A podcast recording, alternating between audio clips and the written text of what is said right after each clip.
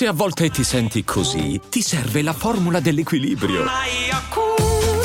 Yakult Balance, 20 miliardi di probiotici LCS più la vitamina D per ossa e muscoli. I'm Sandra, and I'm just the professional your small business was looking for. But you didn't hire me, because you didn't use LinkedIn Jobs. LinkedIn has professionals you can't find anywhere else, including those who aren't actively looking for a new job, but might be open to the perfect role, like me.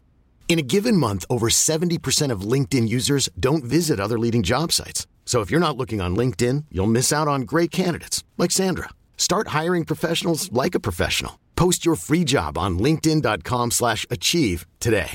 Afte, ne soffro da quando ero piccola. Sono molteplici le cause della formazione delle afte. Cura Sept After Rapid favorisce una guarigione rapida grazie all'effetto barriera sui tessuti colpiti. Un aiuto per tornare a sorridere. Cura Sept After Rapid, rapido il sollievo, rapida la guarigione. Sono dispositivi medici CE. Leggere attentamente le avvertenze e le istruzioni d'uso. Autorizzazione ministeriale del 27 marzo 2024. Chissà quanto rivede di sé e in quali sfumature Emis Killa quando vede Massimo Pericolo.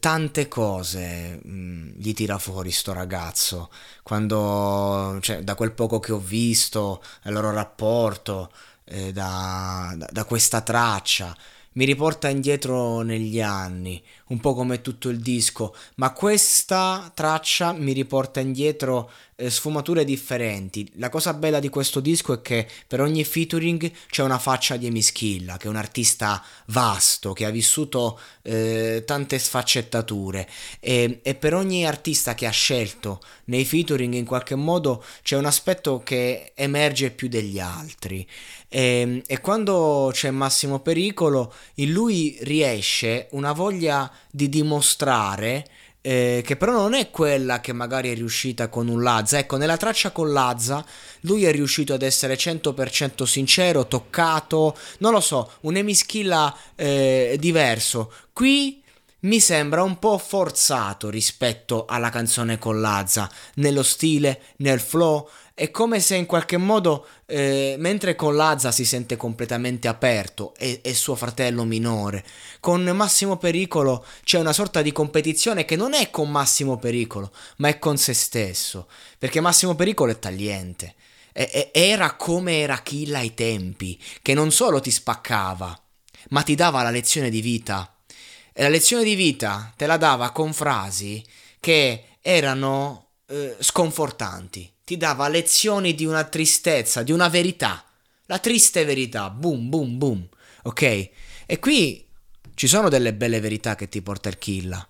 Dice: quando mi mandarono a casa un assistente sociale, no? Parla del senso di colpa, e qui io rivedo tutto un mondo di come ti senti quando accade una cosa del genere, perché quando mi sono ritrovato io a parlare con determinati esperti per determinate cose, mi ricordo che ad oggi rivedo quelle figure in un modo, e quei momenti lì persi completamente la testa, tanto era forte appunto il fastidio che deriva da un senso di colpa che non ti appartiene perché sei un ragazzo, e la situazione problematica riguarda altre persone e ridà su di te. E quindi questa frase mi ha colpito e mi ha toccato personalmente. Quando dice invece mamma la vedevo poco, era sempre al lavoro, poi dice anche se a volte fa la stronza la adoro, e mi piace perché è un excursus psicologico un po' sul perché comunque magari ci innamoriamo delle donne un po' stronze, e tutto ridà di lì, cioè noi ci innamoriamo un po' delle nostre madri, no? E mi è piaciuta questa frase perché non parla solo del suo rapporto con la madre, ma racconta a fatti concreti quello che è stato per una generazione il rapporto con le donne, parlando di sua madre. Non l'ha fatto apposta, ci ho visto anche questo, sempre uniti nel male e nel bene, un altro aspetto fondamentale della poetica del Killa. In varie tracce c'è questo discorso del male e nel bene, cioè lui si lega particolarmente a quelle persone che non lo abbandonano, perché credo che magari sia una persona che mette alla prova a suo modo Io sto cercando di capire attraverso la lirica che cosa vuol davvero comunicare. E poi c'è un altro aspetto cardine della sua musica. Nel locale è vestito per bene anche se dentro è rimasto il quartiere. Questo fatto che lui non accetta la sua ricchezza, non accetta di essere uno che fa le hit, non accetta di essere l'autore di Maracanã, perché lui si è sempre rivisto in quello dentro il quartiere. Ma già ai tempi, quando andava a rappresentare il quartiere, perché lì pop, il rap era la musica del quartiere, Emis Killa era già outsider, quindi non è che lui non, adesso che è vestito bene, non rappresenta il quartiere, al contrario è proprio l'emblema del quartiere, ancora di più adesso, forse più che prima, e questo è il grande complesso che si vive dentro quando ci si imborghesisce. E poi abbiamo Massimo Pericolo, che io ho segnato le massime che un po' mi hanno colpito. Per quanto riguarda il brano, vabbè, suona bene, non mi ha colpito particolarmente né il beat né il ritornello né lo stile. Mi ha colpito molto, mi hanno colpito molto certe frasi. Massimo Pericolo ti prende la strofa un po' come nella traccia che fa con Mischiele Jake nel disco, e ti spara delle perle. Essere belli, belli fuori quando dentro muori, un classico. Non so se avete visto l'intervista, quella famosa di Massimo Pericolo per Noisy, mi pare, dove ti dà una prospettiva di depressione che ti fa capire che il ragazzo, successo o non successo, a lui non gli cambia un cazzo, lui depresso era, depresso resta. E questa è una caratteristica di Massimo Pericolo, il fatto che le esperienze della vita lo hanno segnato, vive la depressione, dice che comunque è una cosa genetica, vive quell'aspetto lì, e poi si ricollega il tutto alle ragazze come il vizio ti fanno bene ma solo all'inizio. E qui si parla anche del successo. Ovviamente mi è piaciuta tantissimo sta frase, perché è vero, all'inizio quando ti innamori, quando ti piace una, mamma mia, ed è come il vizio, le prime volte, le prime cose, e poi a un certo punto arriva il marcio, arriva il down della relazione, del vizio, del successo, che lui è arrivato subito, non ha fatto in tempo a goderselo, che poi tra l'altro è iniziato il Covid,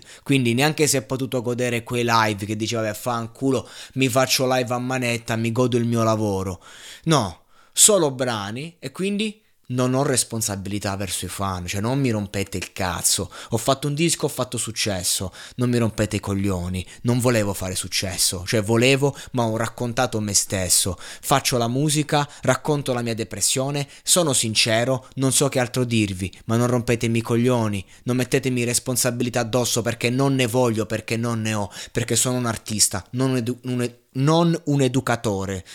E questo è fondamentale per l'artista. Io sono d'accordo a metà delle responsabilità, quando hai un importante seguito le hai, però non devi mai perdere il compromesso con te stesso. Io credo che la responsabilità dell'artista sia essere vero, perché se quello che porti è reale, io posso vederne i limiti e di conseguenza posso godere di quello che provi senza però farmene un problema o farmene una colpa o prenderti come idolo. Se io ti prendo come idolo per gli aspetti negativi, allora il problema è mio, lo faccio con te, lo avrei fatto con qualcun altro. Quindi fondamentalmente Massimo Pericolo per me non si disperde nelle sue responsabilità d'artista, perché è reale, non sfrutta qualcosa per arrivare portando poi il cattivo esempio. E quello invece lo critico, quando uno sfrutta un certo immaginario dicendo cazzate, portando un messaggio falso, fittizio, e invece non è neanche vero, neanche lo sente, lo sta facendo per lobotomizzare dodicenni e guadagnarci sopra. Non è il caso di Massimo, che vive quello che prova e prova quello che vive.